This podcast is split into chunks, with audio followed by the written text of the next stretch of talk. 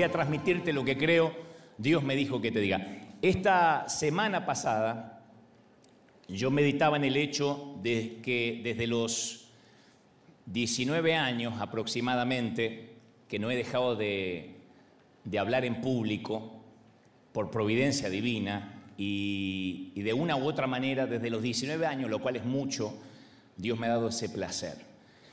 Y recuerdo que una de las cosas que me sostuvo hasta la fecha fue el consejo más sabio que escuché de un viejo pastor que me regaló allá a finales de los 80, yo era un muchachito, y este hombre de Dios que ahora actualmente está en la presencia del Señor me dijo: hijo, transmitir un mensaje se compone de dos partes, un juego externo y un juego interno.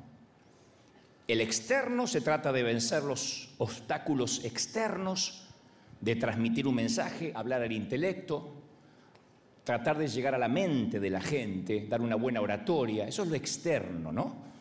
Para dominar ese juego externo tienes que aprender a gesticular, tienes que dominar el lenguaje del cuerpo, tienes que leer mucho, me dijo, gran consejo, adhiriendo a lo que mamá siempre me exigía, que lea mucho con voracidad. Ella me decía, tenés que leer mucho para no tener problemas de ortografía, aparte para mejorar tu dialéctica, para mejorar, nutrir tu lenguaje. Me decía mi mamá, el lenguaje de Cervantes es maravilloso, el español. Por eso siempre de paso, entre paréntesis, le digo a los padres, sería lindo que a los hijos, a nuestros hijos que nacieron acá, les exijamos, les hablemos en español. Yo sé que es más fácil para que entienda hablar en inglés. Pero después nuestros hijos están, yo vine con la mapa para acá, para la iglesia. Y es una pena, porque tenemos un lenguaje maravilloso. Bueno, el juego externo, me decía este pastor, es lo que escucha la gente, lo que se admira o en su defecto se desprecia o se ignora. Pero uno cumple en transmitir lo que Dios nos dice a los predicadores que transmitamos. Pero existe otro juego más importante que ocurre en la mente del predicador, del orador, del conferencista. Se juega el nerviosismo, la duda, la culpa, el condenarse a sí mismo, y este juego exige enfocar la mente en nuestro alma, estar seguro de lo que uno va a transmitir. Es todo un juego interno. Le pasa a los que cantan, a los que tocan la música, a los servidores. Hay todo un juego interno, algo que ocurre por dentro. El no sentirse culpable, quién soy yo para estar acá, mi vida no está de acuerdo a lo que digo. Todos luchamos con eso. Y pienso en esto cuando leo las palabras de Pablo dirigidas a la iglesia de Corinto, donde Pablo se estaba pudriendo en la cárcel. Los enemigos se regodeaban de lo que a él le estaba ocurriendo. El juego exterior, si uno mira la vida de Pablo, no andaba bien. Pero Pablo escribió en 2 de Corintios capítulo 4, versículo 16, que él era una vasija de barro, que dentro de esa vasija tenía un tesoro, un gran tesoro dentro. Por lo tanto, dice Pablo, no nos desanimamos, no bajamos los brazos, no nos rendimos, aunque por fuera nos vamos desgastando, dijo Pablo, aunque por fuera el juego exterior parece que no va bien, por dentro nos vamos renovando cada día. Por dentro vamos cambiando. Pablo dice, como me dijo este pastor, que estamos compuestos por un ser exterior. Nuestra piel, nuestro cabello, nuestro cuerpo, la reputación, la persona, lo que se ve. Y después tenemos un ser interior, nuestro carácter, nuestro espíritu, el alma, lo que nadie puede ver. Entonces nuestro ser exterior es el que todos ven, es el ser para consumo público. Somos aplaudidos, nos abuchean, nos ignoran, pero es lo que se ve. Nuestro ser interior es invisible, es lo que no se ve. Nuestro ser exterior, lo de afuera, puede ser coaccionado por la gente, por otras personas. Nuestro ser interior siempre tiene la libertad de elegir. Nuestro exterior es pasajero, nuestro ser interior es eterno. Pero hay algo más que deberíamos saber acerca de nuestro ser exterior, de lo de afuera, que a veces lo ignoramos. Pablo lo expresó de la siguiente manera: por fuera nos estamos desgastando. O sea que tarde o temprano, tengo una palabra profética, tarde o temprano el Señor, el viejo de las arrugas, les llegará a todos. Tarde o temprano el viejo de las arrugas nos alcanza a todo el mundo. Y si te cabe alguna duda en cuanto a la veracidad de esto, que dices, no, no creo que a mí, cuando estés solo, pero muy solo, mírate al espejo de cuerpo entero sin ropa. Ropa interior o sin nada, para disfrutar todo, cómo va ocurriendo la ley del deterioro. Desde los 25 años más o menos comienzan a ocurrir ciertos cambios en nuestro ser exterior. Hasta los 25 todo más o menos igual. Desde los 25 en adelante algo empieza a cambiar, los huesos empiezan a perder el calcio, no digan amén, pero sé que con la carita me hacen así, se ponen más quebradizos, la piel comienza a perder elasticidad, esto debido a que los niveles de colágeno y elastina disminuyen con el paso del tiempo, la piel ya no es la misma. Antes dormías contra una sábana y te quedaban las marcas cuando eras joven. Ahora las marcas no se van, somos los gladiadores de la sábana, nos quedan ahí. Las manchas en la piel se empiezan a multiplicar. Un día nos vamos a mirar las manos y nos vamos a dar cuenta que miramos las manos de nuestros padres. De a poco mi mano se empieza a parecer a la mano de mi padre. La mano de mi padre estaba más arruinada, ¿no? Por la carpintería, pero de a poco a veces reconozco la mano de mi padre en mi propia mano. Empezamos a perder células cerebrales a un ritmo alarmante, ¿de verdad? Perdemos miles de células. Si tienes más de 30 años, que ya tienes más de 3 décadas de vida, perdemos cientos de células cerebrales al mes. Es más, el domingo pasado cuando barrimos un montón de células cerebrales que se les cayeron. Y si te quedas muy callado hasta vas a poder escuchar que se están muriendo algunas células ahora mismo. Entonces, miramos nuestro vestidor y nos damos cuenta de que todo está más encaminado a tapar que a mostrar. ¿Ves? La dama no me deja mentir. Ya no muestra, ya tapa. Un día decimos, me voy a poner esa camiseta. Un día yo dije, me voy a poner esa camiseta que me acuerdo que me marcaba los pocos músculos que alguna vez tuve, los músculos. Me miré al espejo y parecía una fajita que se estaba rompiendo por dentro, por abajo. Y ahí empezamos a entender por primera vez lo que significa la ley de gravedad. Pablo dijo, nos estamos desgastando. Señora de las 4 décadas, dijo el profeta, ¿cómo lo conocen, que hay detrás de sus ciclos de plata o de sus hilos de plata? ¿La conocen el corito? ¿Sí? Y esa grasa abdominal que los aeróbicos no saben quitar. Es un canto a la vida, Arjona. Escuchá esa canción, te suicidas en adhesión porque ya no querés ni vivir. El cabello deja de crecernos. Todo, sí. Y empieza a aparecer atrevidamente en lugares donde antes nunca se atrevió a crecer. Y esto no distingue géneros. Para Navidad alguien de la iglesia, algún incircunciso, me regaló una tijerita para los pelitos de la nariz. Yo dije, ¿qué vio? ¿Qué es esto? Una tijerita. Dice, para los pelitos de la nariz. Digo, ¿qué vio? Atrevido. Ahora, es muy probable que aún no tengas ni siquiera 25 años y en algún nivel profundo e inconsciente digas, no, eso nunca me va a pasar, yo no voy a envejecer así.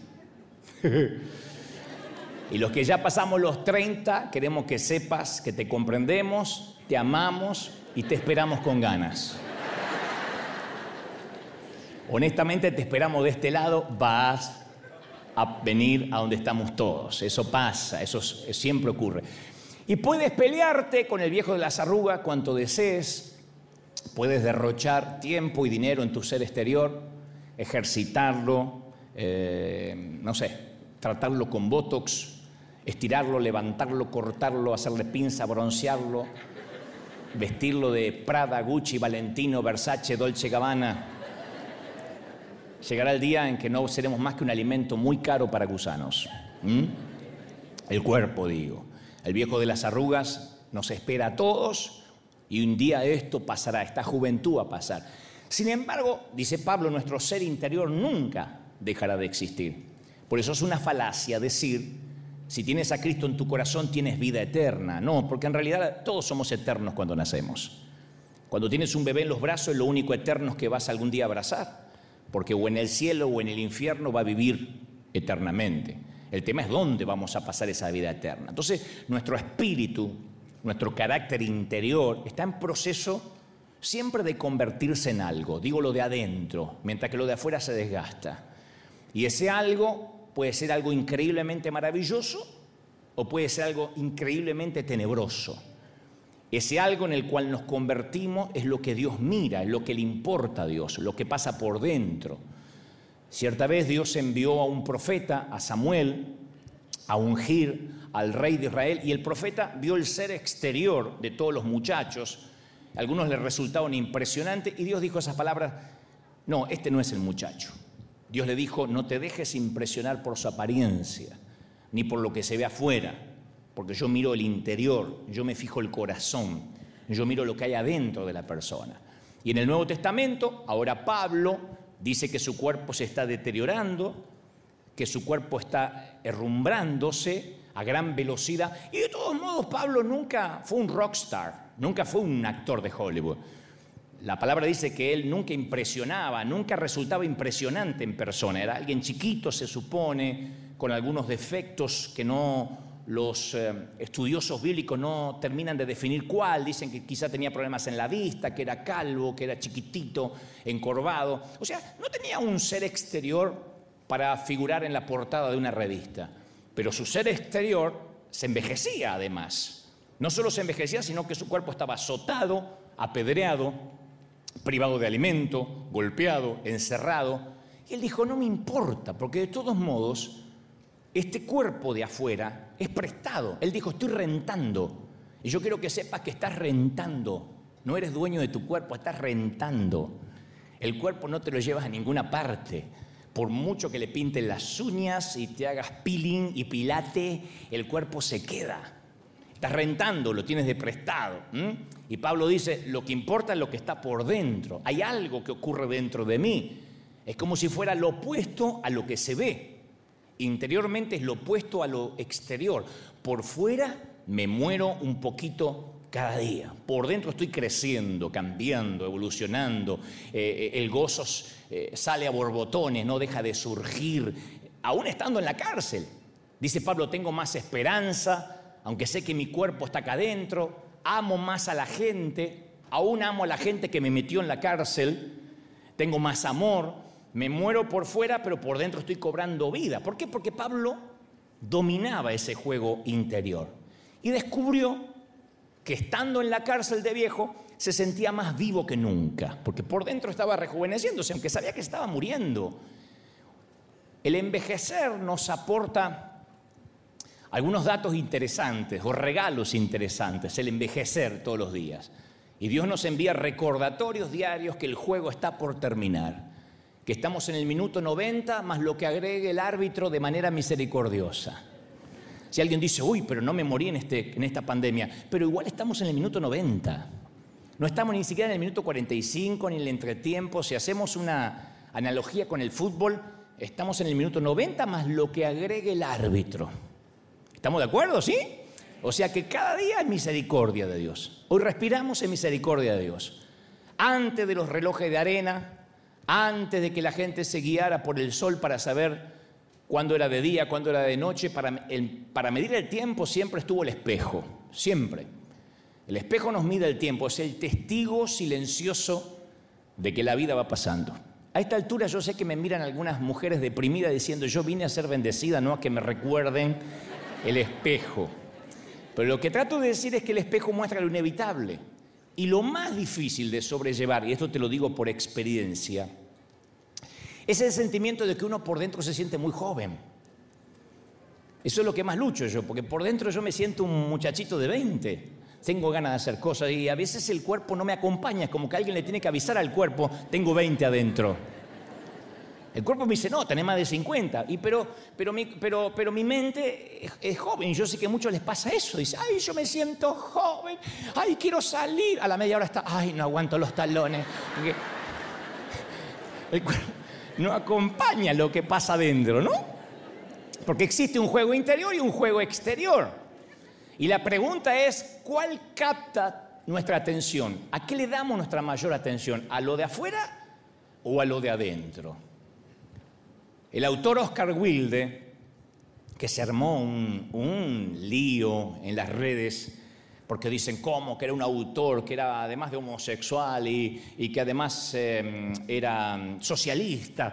Pero él escribió un libro llamado El retrato de Dorian Gray, que también fue llevado al cine, a la pantalla grande, y es una novela fascinante. Es el relato de un hombre que vende su alma a cambio de una juventud y una belleza interminable, ¿no? Un hombre con exceso de esteticismo, con exceso de hedonismo. Casi un argentino era Gray. Qué triste, dice en un momento Dorian, ¿no? Qué triste, porque me haré viejo, me haré horrible, me haré espantoso. Pero mira un retrato que un artista le hace y dice, pero este cuadro que me hicieron en el mes de junio siempre quedará joven. Ojalá fuese al revés. Ojalá yo me conservase siempre joven y el retrato envejeciera. Eso es lo que él desea. Él dice, daría cualquier cosa por eso, daría el alma. Así que hace un pacto con el enemigo, hace un pacto con el diablo, y el viejo de las arrugas no puede tocarlo. No envejece. Y todos se maravillan con su eterna juventud, porque no envejece nunca.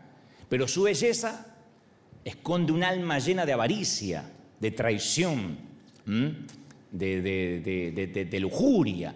Y el retrato de su persona revela la condición de su vida interior, porque el retrato sí empieza a envejecer.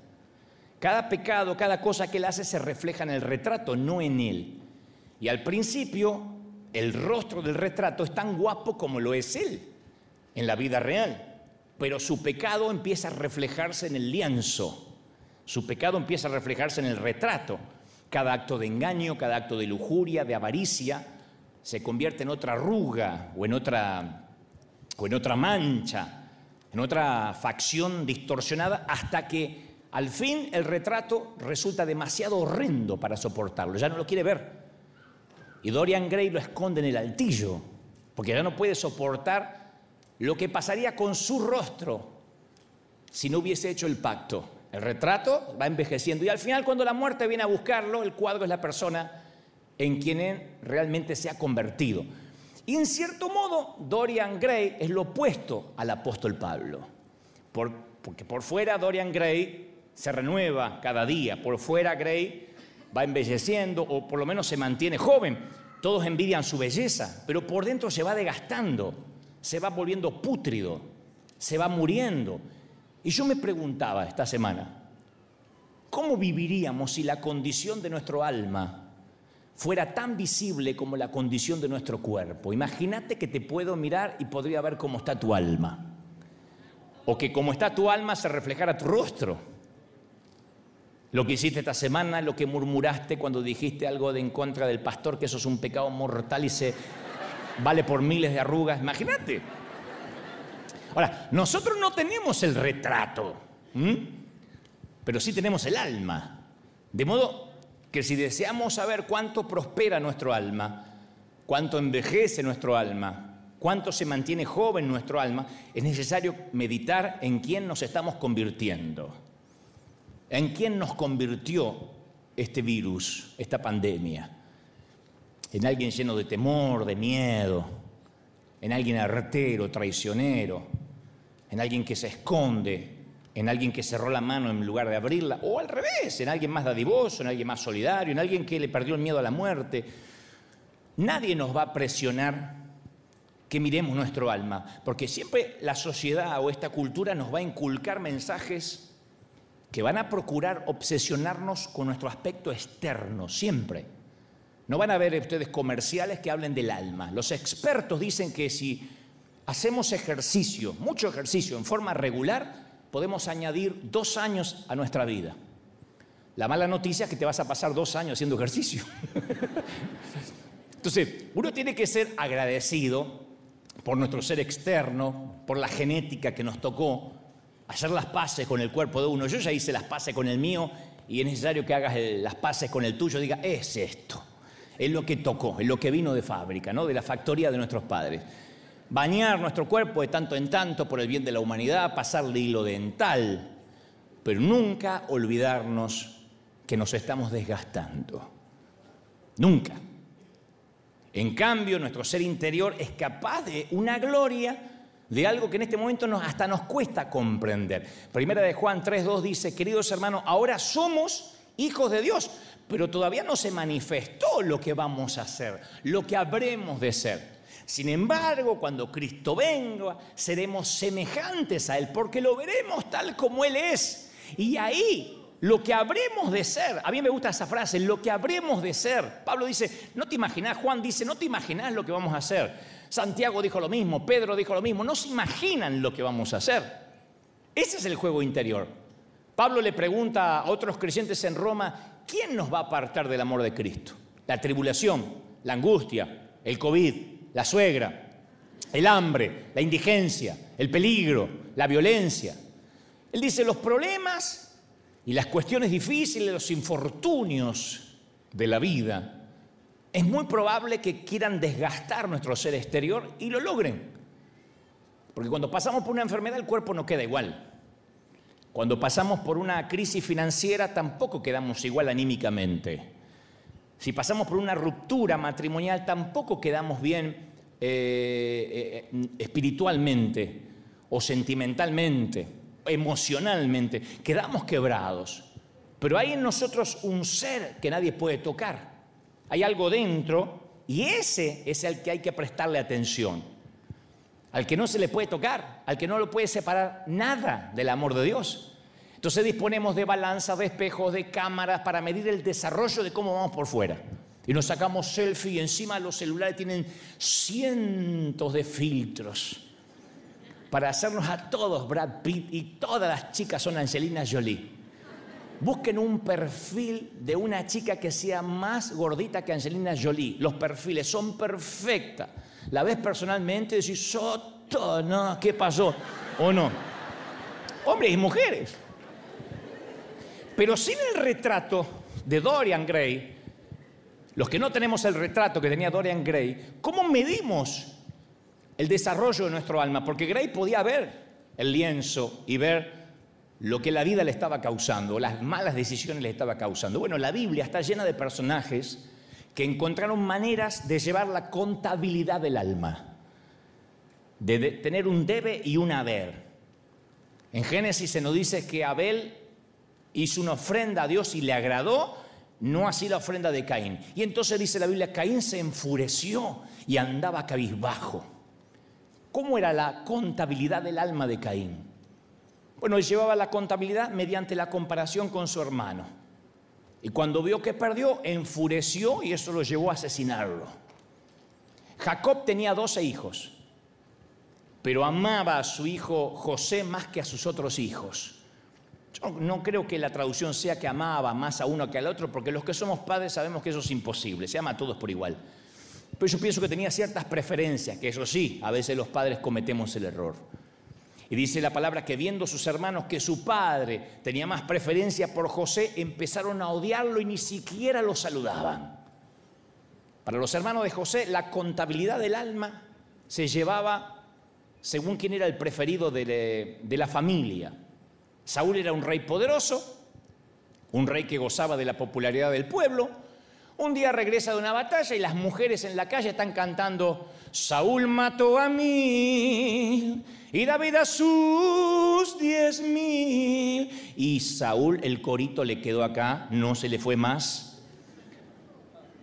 Saúl llevaba la contabilidad según quien tuviera mayor popularidad entre el pueblo. El rico insensato en la historia de Jesús dice que dijo, alma mía, ya tienes bastantes cosas guardadas para muchos años, descansa, come, duerme, toma un buen tequila, un vino Malbec mendocino argentino, goza de la vida. Y él llevaba la contabilidad por medio de su dinero. O sea, lo que dictará nuestro comportamiento será cualquier sistema de contabilidad al que estemos enganchados en lo emocional. Así es como vamos contabilizando. Y por lo general tendemos a llevar la contabilidad del alma mediante los siguientes dos rubros: comparación y escalamiento. Todos, comparación y escalamiento. La primera es la comparación, la más, a mí me parece la más difícil, porque según los psicólogos participamos de tres tipos de comparación. Comparamos nuestra vida, nuestra espiritualidad, nuestra casa, nuestra pareja, nuestros hijos, lo que sea, con otros que están en mejor situación. Se llama comparación ascendente. Miramos los que están arriba. Y eso obviamente incita a la envidia y nos roba el agradecimiento por lo que sí tenemos. Entonces, en lugar de estar agradecidos porque tenemos pan en la mesa, miramos que el otro se puede ir a comer a un restaurante. Y eso genera cierta envidia. Otros se comparan en otro nivel, que es la comparación lateral, que incita a la competencia. Si los dos empezamos igual, si los dos vinimos al país en el mismo año, ¿por qué él tiene y yo no? ¿Por qué a él le dieron los papeles y a mí no? Y esa comparación lateral incita a la competencia. Y finalmente está la comparación descendente, que incita a la arrogancia. O sea, nos comparamos con los que están mejor que nosotros con la esperanza de lograr lo mismo. Y nunca vemos lo que tenemos. Por otra parte, y eso nos impide, insisto, tener gratitud. Por otra parte, tendemos a compararnos con las personas que a nuestro entender están más bajos que nosotros, a nivel espiritual, a nivel santidad. Fíjense las redes, la gran cantidad de gente que dice, ahí en River entra cualquiera. ¡Ja! Entraron todos sin mascarilla, se van a morir. Pero unas bendiciones nos mandaron esta semana. Siempre hay alguien que quiere ponerse en un nivel de santidad superior, buscando a alguien que sea más pecador. Por eso si ven un artista o alguien que viene, dicen, y ese pecador estaba allí. El ataque viene porque hay una comparación. Si yo puedo hacer ver que Cristian Castro es muy pecador, yo no soy tan pecador como él. Por lo menos no salgo desnudo como él. Si yo puedo hacer que el Puma Rodríguez salga a la luz, que tiene problemas con las hijas, entonces mi problema familiar no es tan importante como el de él. Entonces esa comparación también lleva a la arrogancia. Hace muchos años, cuando recién comenzamos en la Catedral de Cristal, estoy hablando hace 12 años atrás, asistí a los 2 o 3 meses de haber comenzado en la Catedral, que éramos muy poquitos, asistí a una convención de pastores, a un congreso en cierto país que no voy a decir dónde para no herir susceptibilidades. Y durante un intervalo, en las sesiones, 3 de nosotros nos pusimos a hablar. Y un hombre le preguntó al otro, ¿y cómo va su iglesia? ¿Cómo viene su iglesia? ¿Qué me cuenta? Por la duda, que no seas pastor o líder, en el idioma pastoril, esto se traduce en idioma de pastor, ¿qué tamaño tiene su iglesia? ¿Cuántos hay? Lo cual también en idioma de pastor significa, ¿qué tan importante es usted? ¿Vale la pena que nos saquemos una selfie juntos y digamos que somos amigos en las redes o no? ¿Qué tan importante es uno? Cuando uno va a esos congresos, así somos, no digo que son, así somos los líderes, ¿no? Uno va diciendo, ¿quién es más importante que el otro? Y el otro pastor respondió, bueno, estamos en este momento unas 1000 personas en nuestra iglesia. ¿Y a usted cómo le va? Y el otro recoge el guante, yo mirando así como un partido de tenis, así. El otro recoge el guante y dice, bueno, Dios nos bendijo muchísimo. Nosotros vamos en los 5000 más o menos, porque los pastores contamos ojos, piernas. Vamos.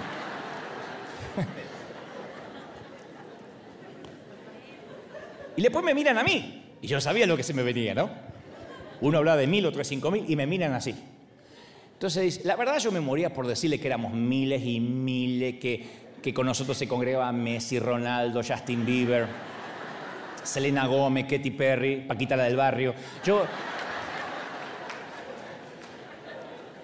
Pero recién habíamos empezado, éramos 250 contando la Trinidad y los ángeles que no se ven, pero siempre están los tipos.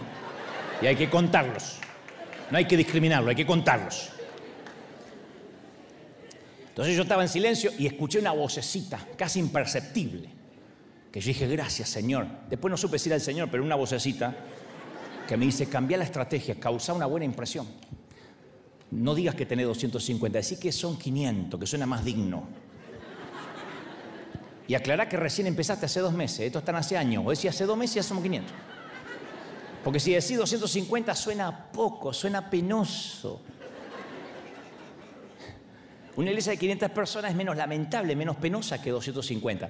Y al mismo instante siento otra voz, que casi esa me grita, me dice, ¿qué hace? Ni siquiera los conocés a estos tipos. Lo más probable es que no los vuelvas a ver en la vida. ¿Quiénes son? ¿Vos pensás que realmente les importa? ¿Estás dispuesto a entregar tu integridad? Que en última instancia es lo único, el único crédito que tienes. Por el estatus que vas a ganarte agregándole 250 personas que no existen.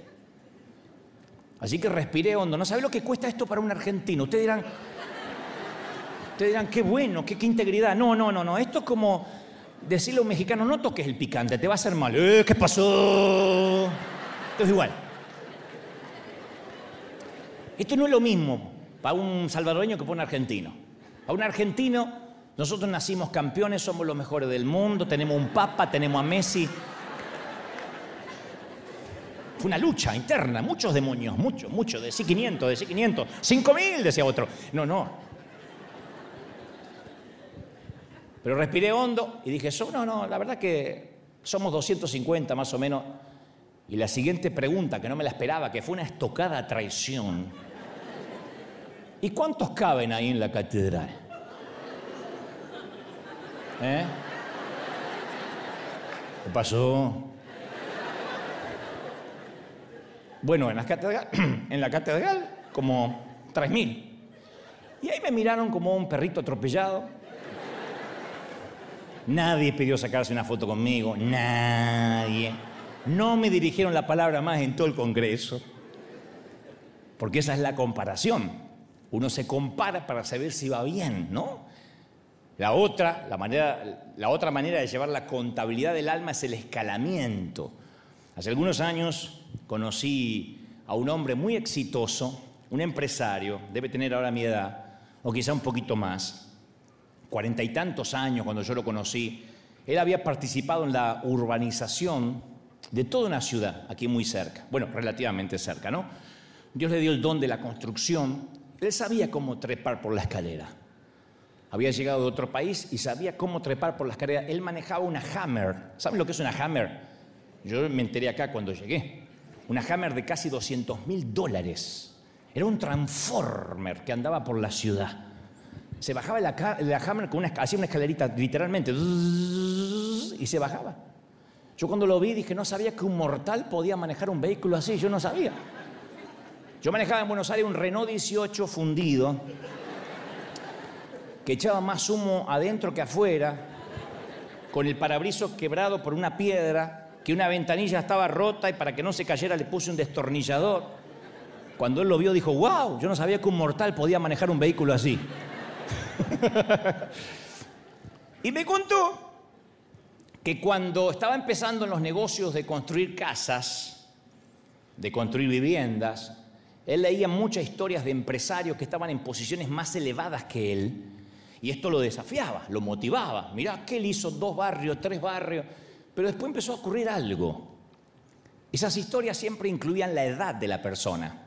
Hay de hecho una suerte de brochure o de revista donde aparecen estos datos que los que están en la construcción les llega por suscripción. Y siempre ponían la edad de estos empresarios. Y un día se dio cuenta de que alguien muy exitoso, más que él, estaba fabricando casas, que había trepado por la escalera por encima de él, solo que este hombre era más joven que él.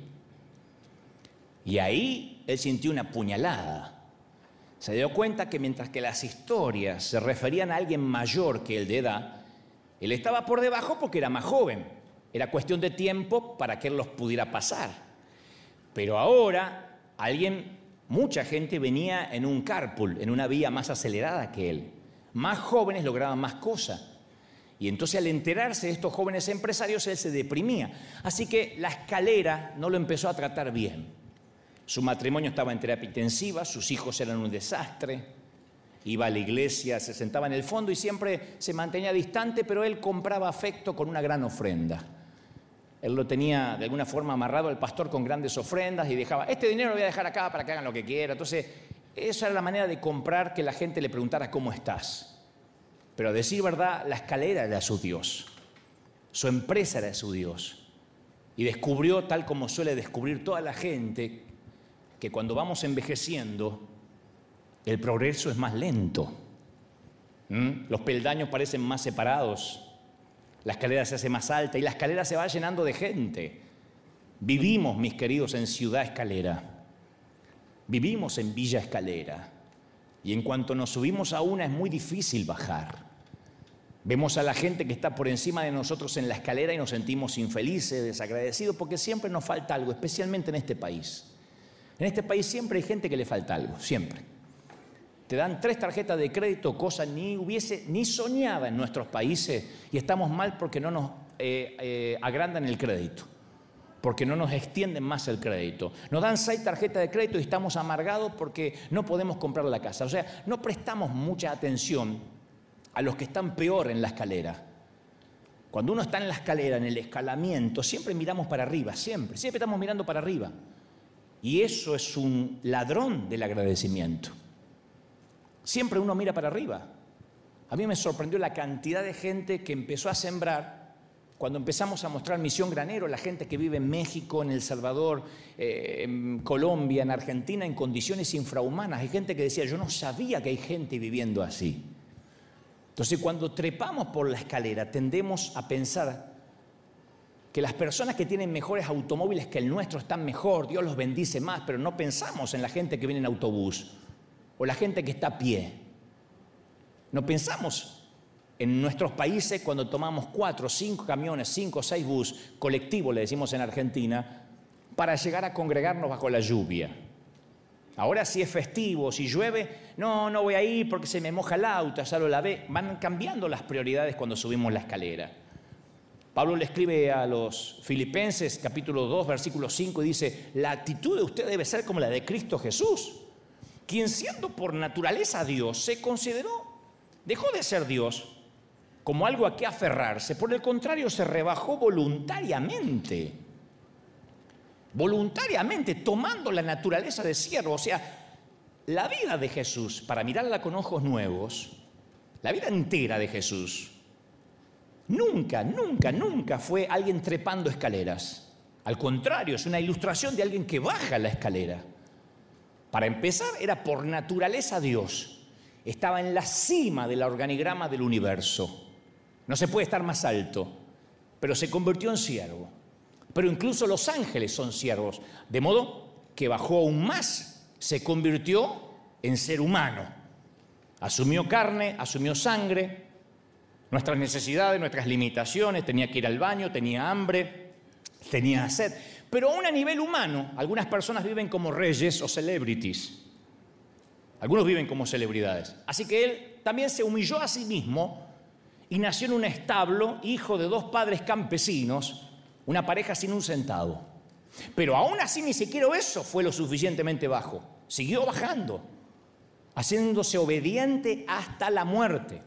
Pero su descenso no se detuvo ahí, en la muerte, sino que fue a la muerte de cruz, que era la peor muerte de los peores delincuentes de la época. Entonces el problema de pasarnos la vida subiendo las escaleras es que muchos, aún congregándonos, vamos a pasar de largo a Jesús porque Él está bajando.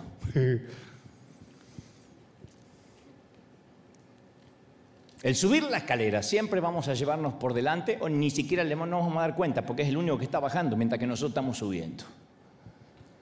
El Evangelio de Juan dice algo interesante. Sabiendo Jesús que el Padre había puesto todas las cosas bajo su dominio, sabiendo que todo lo que él podía disponer lo tenía, una legión de ángeles si quería, y que había venido del cielo y se iba para allá, había salido de Dios y a Dios volvía, se levantó de la mesa, se quitó el manto y se ató una toalla a la cintura. Hay que saber muy bien de dónde uno salió y hacia dónde uno va para poder servir. Él no les debía nada a los discípulos, ellos le debían todo a él.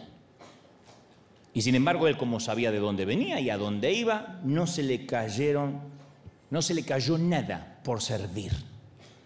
Él no tenía que demostrar nada ante nadie, tenía poder, y el que tiene poder no tiene que ni validarlo, ni tiene que reivindicarlo. La gente que tiene autoridad no tiene que validar la autoridad, la gente insegura necesita que le validen la autoridad. Cuando uno tiene el poder más grande, puede ocupar el lugar más bajo. Sigue siendo el que tiene el poder. Por eso nosotros insistimos mucho en saber cuál es nuestra identidad en Cristo. ¿Quiénes somos en Él? Porque yo he conocido a personas muy inseguras que siempre tienen que controlar. Si no controlan, la inseguridad les juega una mala pasada. No pueden amar como deberían.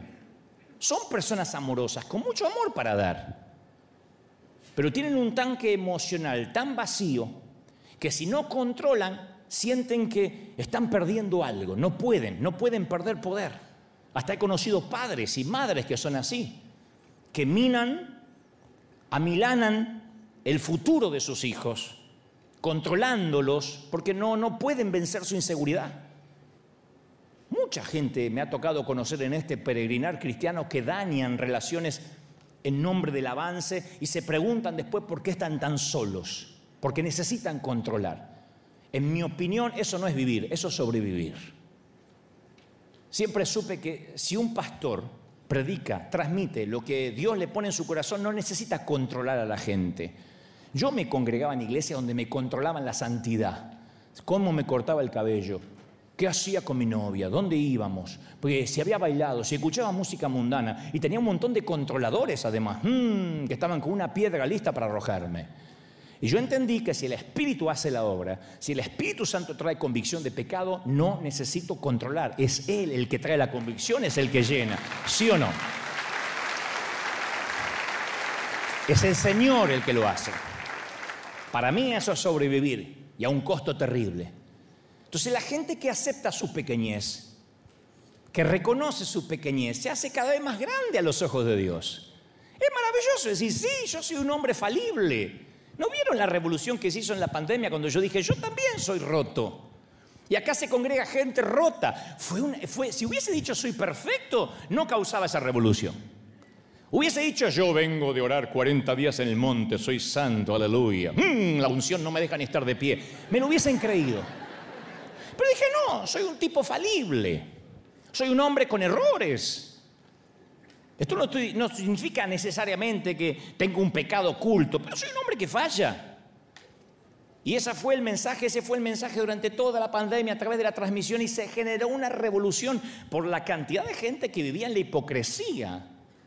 La hipocresía es, estoy mal, pero voy a simular que estoy bien. Y eso es un sistema de contabilidad para el alma muy, muy nocivo. El sistema de contabilidad del alma, según la Biblia, es que cuando más pequeños nos hacemos, más grandes nos volvemos para Dios. Hace muchos años yo conocí a un gran querido hombre de Dios, a quien le mando un saludo enorme, don José Satirio Dos Santos, que trabajábamos junto con ellos mancomunadamente en Misión Granero hace poco, ahí en Cúcuta, Colombia. Él ha abastecido de alimentos y de ayuda a muchos hermanos venezolanos que llegan ahí cruzando la frontera, a Cúcuta, Colombia. Y te voy a contar qué es lo que más me sorprendió de Satirio Dos Santos. Y si Satirio estás mirando, quiero que sepas que esto siempre me sorprendió de tu vida, porque hemos compartido muchos congresos, he estado en su iglesia. Lo que a mí más me sorprendió de Satirio, que casi no lo vi en ningún otro predicador, es que cada vez que Satirio terminaba de predicar, se quedaba relajado, hacía bromas y a lo sumo tarareaba algún himno. Oh, oh, oh, oh, oh. Esos himnos que no tienen la menor idea que está tarareando, pero tarareaba. Y a mí me llamó la atención que cuando la mayoría de las personas termina de hacer algo, termina de predicar, y me incluyo, así era yo hace algunos años, después a golpes aprendí, uno tiende a tener esos pensamientos que giran en ¿cómo te parece que salió? ¿Salió bien? ¿Lo hice bien? ¿Te parece que a la gente le gustó? ¿Creerán que soy inteligente? ¿Creerán que soy profundo? ¿Habré sido lo suficiente homilético, lo suficientemente cristocéntrico? Y la verdad es que cuando comencé, tampoco quería que la gente me vea a mí. Yo quería que vieran a Cristo, pero mi juventud, mi inexperiencia hacía que yo me interpusiera en el camino.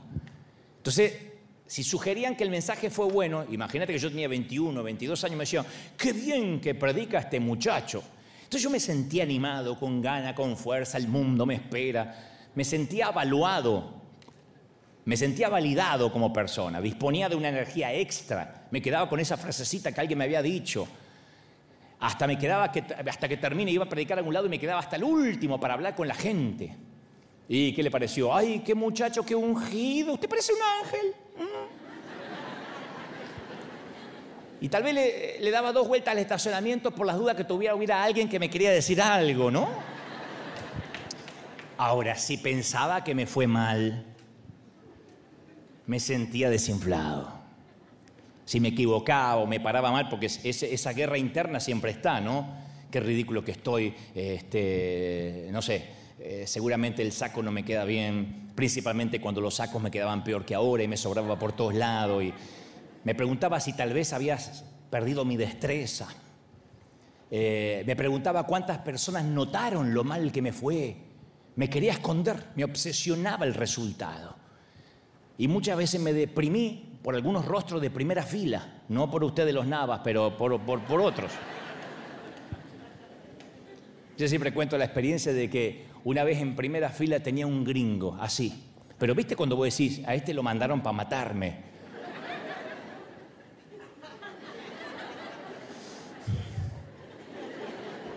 Entonces yo me olvidé de la gente y dije, este gringo, en el nombre del Señor, le hacía chiste para él, al tipo hacía. Y me amargó.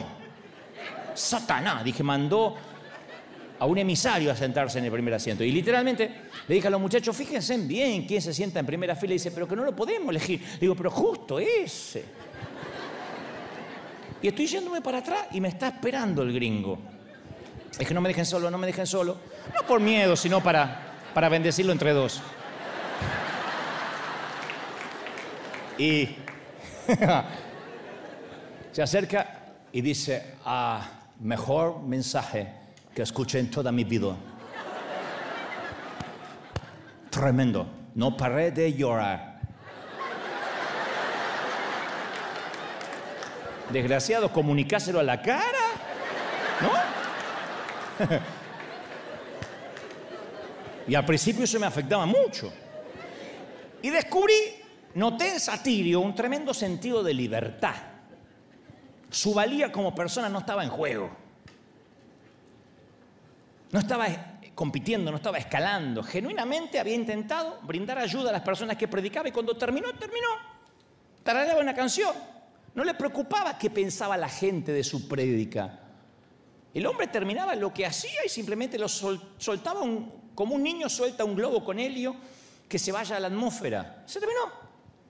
El resultado no era un referendo en cuanto a su persona. Esto estaba completamente en manos de alguien más, no en su mano. Así que hace muchos años, al conocerlo, lloré a Dios y les confieso que pedí ese tipo de libertad. Y Dios me dijo algo muy liberador que recuerdo hasta el día de hoy. Él dijo, yo no te traje hasta aquí para que cumplas con la expectativa de la gente. Te traje aquí para que seas mi expresión, para que transmitas, para que seas un cartero de lo que yo te voy a mandar a decir.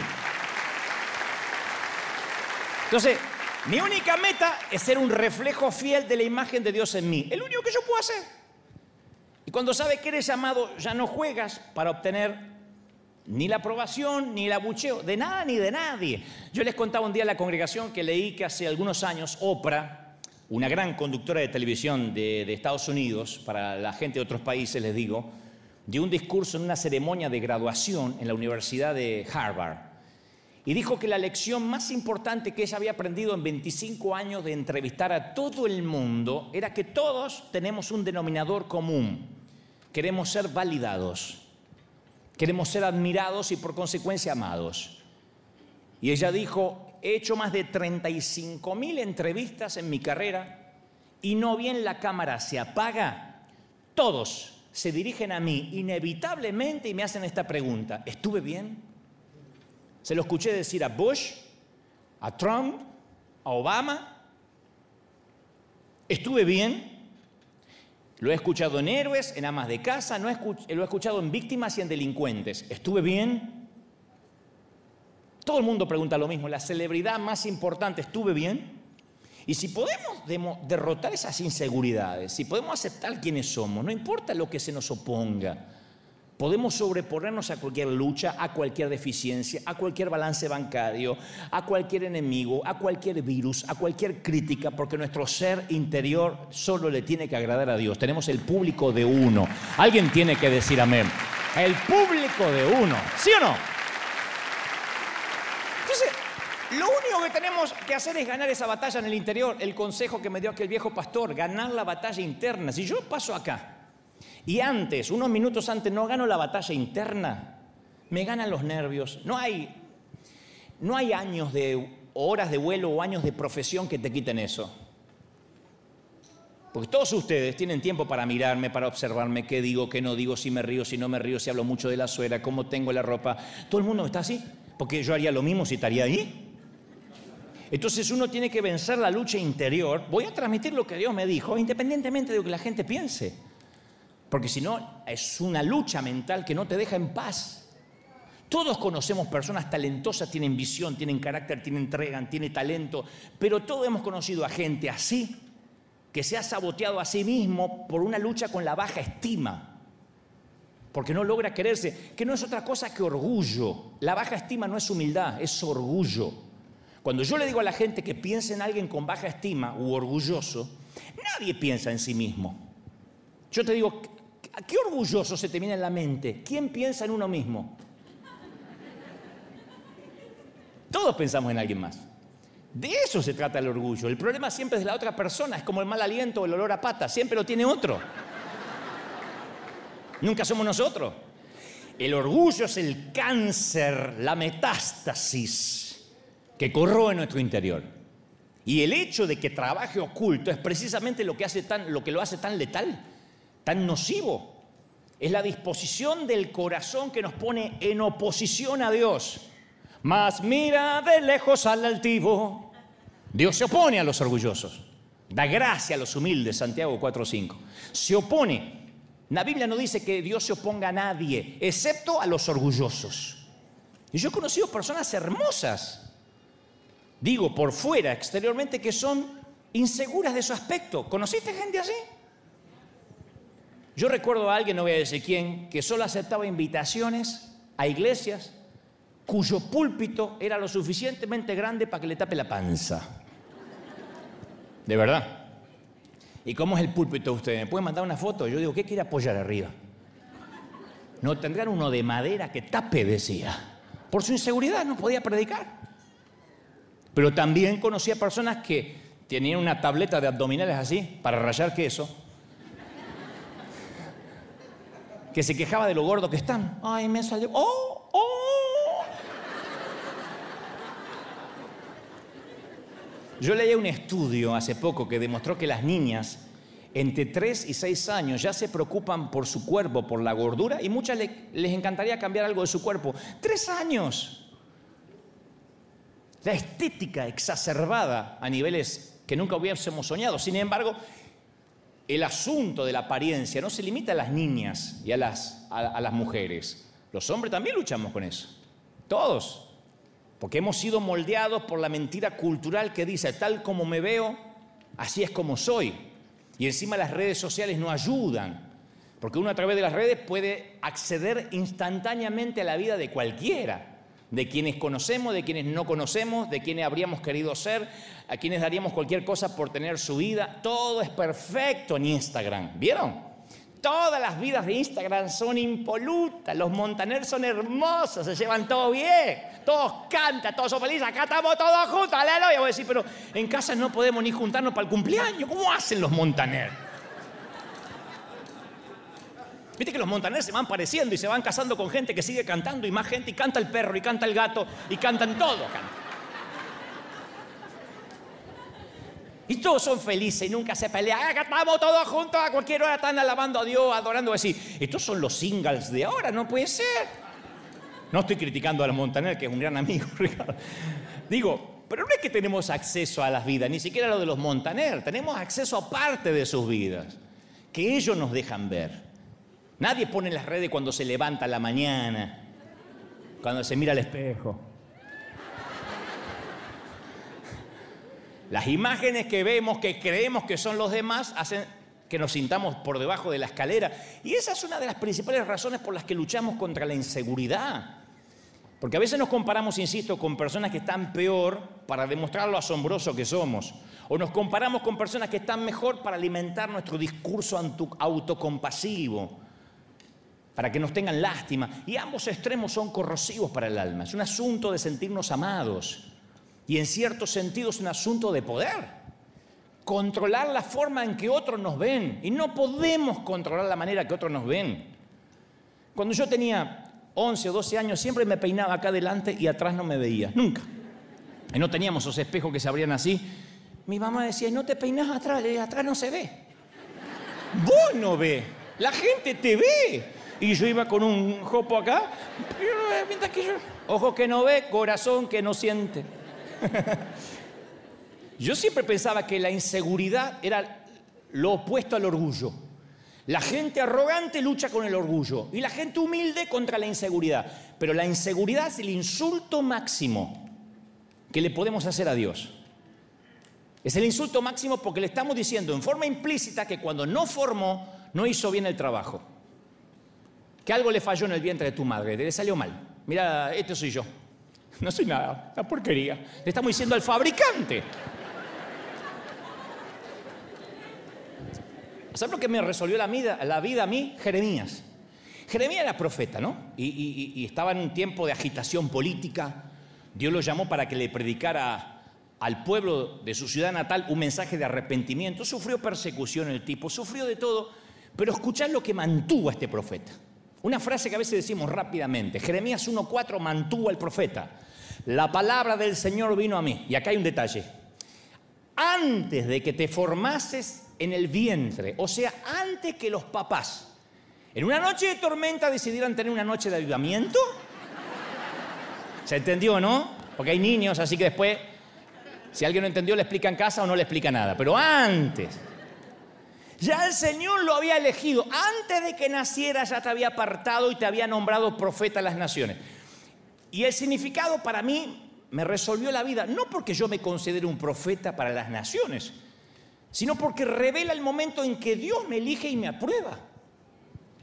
O sea, en realidad se convirtió en mi sensación de seguridad. Dios me eligió no después de que demostré tener potencial para predicar.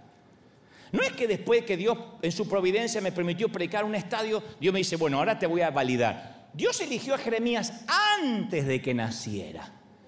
Antes de que Jeremías pudiera hacer algo bueno para ganarse la aprobación de Dios o la pudiera fregar, Dios ya lo había elegido. Entonces yo quiero que sepas que Dios te eligió antes de que estuvieras en una iglesia, antes de que pusieras una ofrenda, antes de que te bautizaras. Desde el vientre de tu madre Dios supo que te quería amar, te quería bendecir y te trajo y te dice, te amo, ¿cómo no te voy a amar? Antes. Antes que predicar una sola sílaba del sermón, antes que tuviera por primera vez la oportunidad de echar a perder las cosas, antes Dios lo eligió. Te quiero para mí, eres mío, yo te elegí, ¿cómo no te voy a amar? En mis manos te tengo esculpido, eres mío, dice el Señor, eres mía. Y esta es una de las mejores noticias del universo. Si este Dios te eligió a ti, me eligió a mí, no tenemos necesidad de demostrar nada, ni de vivir para demostrar, ni estar a la altura de nada. Vamos a viajar liviano, a ser felices. ¿Sí o no? Es el antídoto contra la inseguridad. Es el antídoto contra la inseguridad. Te puso en la tierra en un determinado momento, para un preciso momento, para este, tu identidad permanece segura e intacta en su totalidad. Y voy a terminar con esto. Voy a contarte una historia, una de mis preferidas. Creo que nunca la conté, pero es una de mis preferidas. Que alguien que, al revés de Dorian Gray, siempre supo que el interior es lo que más importa, más que lo externo, ¿no? Es la historia de Johnny. Johnny es un muchacho que embolsa mercadería al lado de las cajas registradoras en los supermercados, en un supermercado de aquí de Estados Unidos, en una importante cadena. Un día Johnny asistió a un congreso, a un curso de capacitación que conducía una oradora llamada Bárbara Glanz, Y dicha oradora se dirigía a 3.000 empleados de primera línea de una cadena de supermercados, camioneros, cajeros, repositores de mercadería. Y Bárbara, que además es autora de muchos libros, habló acerca de las personas que pueden producir un cambio. Y describía cómo cada intercambio diario, cotidiano en la vida, es una oportunidad de crear un recuerdo en la gente, de bendecir la vida de otro, que no hace falta ser un predicador para bendecir la vida de alguien. Y daba la conferencia, habló de la importancia de procurar estos momentos, contó algunas historias y se fue a su casa, pero dejó su número telefónico. Le dijo a los presentes que si querían contarle algo respecto a lo que ella había transmitido, la llamaran sin ningún problema. Un mes después, recibe un llamado de uno de los que había asistido a dicha sesión, un muchacho de 19 años llamado Johnny, que llenaba las bolsas al lado de la caja registradora. Y Johnny le informó con orgullo que tenía síndrome de Down. Y luego le contó su historia. Bárbara, me gustó lo que hablaste. Y al principio me parecía que yo no podía hacer nada especial por nuestros clientes porque yo solo soy el que empaca las bolsas. Pero Johnny tuvo una idea. Cada vez que llegara a su casa después del trabajo, buscaría un pensamiento del día, un versículo para el día siguiente. Algo positivo, algún recordatorio de cuán bueno es estar con vida, de cuánto importan las personas, de cuántos regalos nos rodean y damos por sentado. Si no encontraba una frase, la iba a inventar. Y cada noche su papá lo ayudaba a escribir la frase varias veces en una computadora. Y luego Johnny imprimía unas 500 copias. Sacaba una tijera, con cuidado recortaba las copias, firmaba cada una. Y Johnny ponía la pila de hojas a su lado mientras trabajaba en la caja registradora, y cada vez que terminaba de embolsar la mercadería de alguien ponía su frase en la parte superior de la bolsa, luego detenía lo que estaba haciendo, miraba directamente a los ojos de la persona y le decía: le puse un estupendo dicho en su bolsa, espero que esto lo ayude a tener un día bendecido, gracias por venir aquí. Un mes después el gerente del supermercado llama a Bárbara, a la oradora. Dice: Bárbara, no se imagina lo que está pasando, estaba haciendo el recorrido del mercado. Cuando llego a las cajas registradoras, la fila de la registradora en donde embolsa Johnny es 3 veces más larga que la de cualquier otra persona. Llegaba hasta el pasillo de alimentos congelados. Entonces me fui a hablar por el altavoz y le pido que se muevan a las otras registradoras. No logré que ningún cliente se pasara de fila. Decía: no hay problema, esperamos. Queremos estar en la fila de Johnny. Entonces una mujer se le acercó y le tomó la mano diciendo: yo solía hacer compras en su negocio una vez por semana. Ahora vengo casi todos los días porque quiero obtener el pensamiento del día de Johnny. Johnny no solo llena las bolsas con mercadería, sino que llena las vidas con esperanza. Y hay una razón por la cual las filas de Johnny son 3 veces más largas que cualquier otro. Es que el alma de la gente necesita ser alimentada de la misma forma que nuestro cuerpo, ¿no? Y el cuerpo se alimenta con proteínas, carbohidratos, y el alma se alimenta con palabras. Pero no solo palabras, sino no nos alimentaríamos con las galletitas de la fortuna de Panda. A veces las palabras, solo necesitan palabras que alimenten el alma, pero a veces las palabras tan sencillas como Dios te bendiga o gracias, pueden alimentar el alma. Y lo que le da significado a esas palabras, obviamente, son de quienes provienen, en este caso Johnny. Johnny es el que le da la importancia a esas palabras. Cuando las personas obtienen algo de Johnny, se les recuerda lo lindo que resulta que una persona se olvide de sus limitaciones y del exterior para ser de bendición a otra persona. No tienes que estar en lo alto de la escalera de la estética o de la intelectualidad para bendecir. Cualquiera que sean las cargas que lleva Johnny hace que su regalo sea aún más brillante. ¿Sabes cuál es la persona más importante en el mercado? Johnny, el que embolsa la mercadería. Unos meses después, el gerente vuelve a llamar. Esto lo cuenta Bárbara. que Johnny le transformó toda la tienda. Le dijo que antes, cuando el departamento de florería tenía una flor rota o un ramillete sin vender, lo tiraban. Ahora van por los pasillos en busca de una abuela, una señora mayor o una niñita y le prenden una flor en el ojal, en vez de tirarla. Los carniceros empezaron a envolver sus cortes con cintas de colores. Los fabricantes de carritos del supermercado se esfuerzan por fabricar carritos que las rueditas rueden. Y toda la gente del supermercado es bendecida por Johnny. Si puede suceder en un mercado, puede suceder en cualquier parte. Porque lo que hace él no es ni habilidoso ni complicado. Solo se trata de un muchacho que embolsa mercadería y expresa lo que hay en su corazón. Jesús dijo, ustedes son la sal de la tierra. Pero la sal no existe para sí misma. Nunca vas a ir a la casa de alguien y vas a decir, qué sal exquisita, qué rica. Dame más sal, está deliciosa. ¿Por qué no tenemos esta marca en casa? No. El llamado de la sal es que se pierda en medio de algo. Y ahí cumple su destino. Y se nos llamó para que contáramos para algo, se nos hicimos para que fuéramos sal, no para buscar importancia, porque eso es una danza mortal. Hay que llevar la contaduría de uno mismo mirando el interior. La sal en un salero es un retrato que se avejenta. Y hablando de retrato, para terminar, te voy a espolear la novela. La novela de Oscar Wilde, el alma enferma de Gray, que siempre prefirió lo material de la carne, pensando que tendría una juventud eterna. Te voy a espolear del final, pero es maravilloso. En un diálogo breve que casi se pasa por desapercibido a la mayoría de los lectores, está allí Lord Henry Wotton, alguien que dialoga mucho con él. Está conversando con Dorian y le dice, Dorian, ¿de qué le sirve al hombre ganar todo cuando pierde? Y le dice el Lord, ¿cuando pierde qué? Y Dorian se sobresalta y dice, ¿por qué me preguntas a mí? Y Lord Henry dice, porque pensé que tú ibas a completar la frase. La novela hace referencia a las palabras de Jesús. ¿Y qué beneficio obtienes si ganas el mundo entero y pierdes tu propio alma? ¿Habrá algo, dijo Jesús, que valga más que el alma? Nada, nada vale más que el alma, nada vale más que tu alma, nada vale más que lo que hay adentro. ¡Aleluya!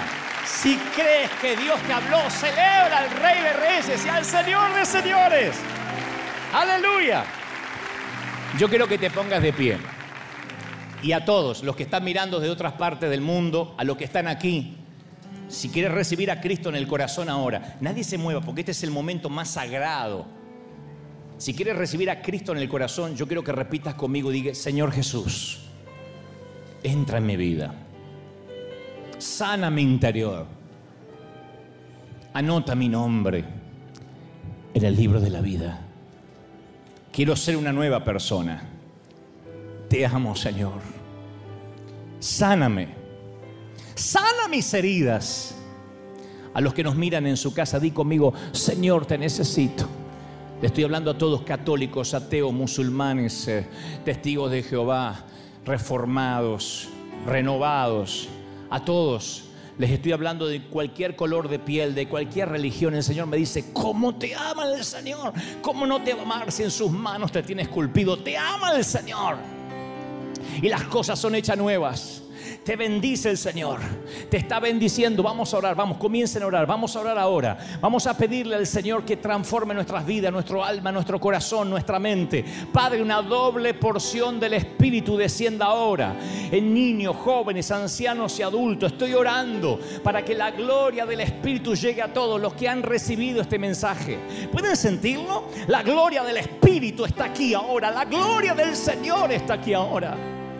Y nuestro interior crece aunque el exterior se desgasta. Bendito eres, Señor. Pueden sentirlo. Oh, la gloria del Espíritu está aquí. Estoy orando por los que nos miran de casa. Que Dios te bendiga, que Dios te guarde. Nosotros nos vamos a quedar aquí unos minutos más. Y estos minutos vamos a seguir orando. Pero a ti que estás en tu hogar, gracias por estar en casa.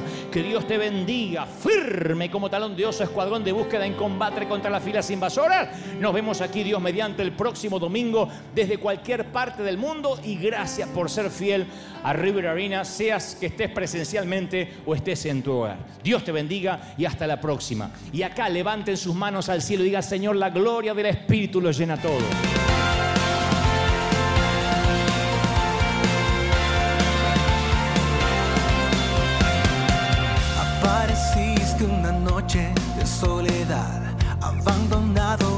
perdido te reconocí, tu voz diciéndome no temas, yo estoy aquí. El Padre me envió por ti y me curaste las heridas, me sanaste, mi Jesús. Todas mis cargas las dejaste allí en la cruz. Algo tan grande no lo puedo comprender. Oigo tu dulce voz diciéndome una y otra vez, oh, oh, oh, oh, eres bienvenido, eres amado.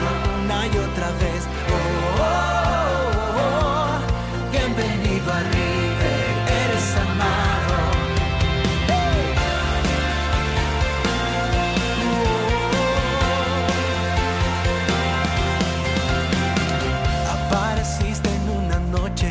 Soledad, abandonado y perdido te reconocí, tu voz diciéndome no temas, yo estoy aquí. El Padre me envió por ti y me curaste las heridas, me sanaste, mi Jesús. Todas mis cargas las dejaste allí en la cruz. Algo tan grande no lo puedo comprender. Oigo tu dulce voz diciéndome una y otra vez,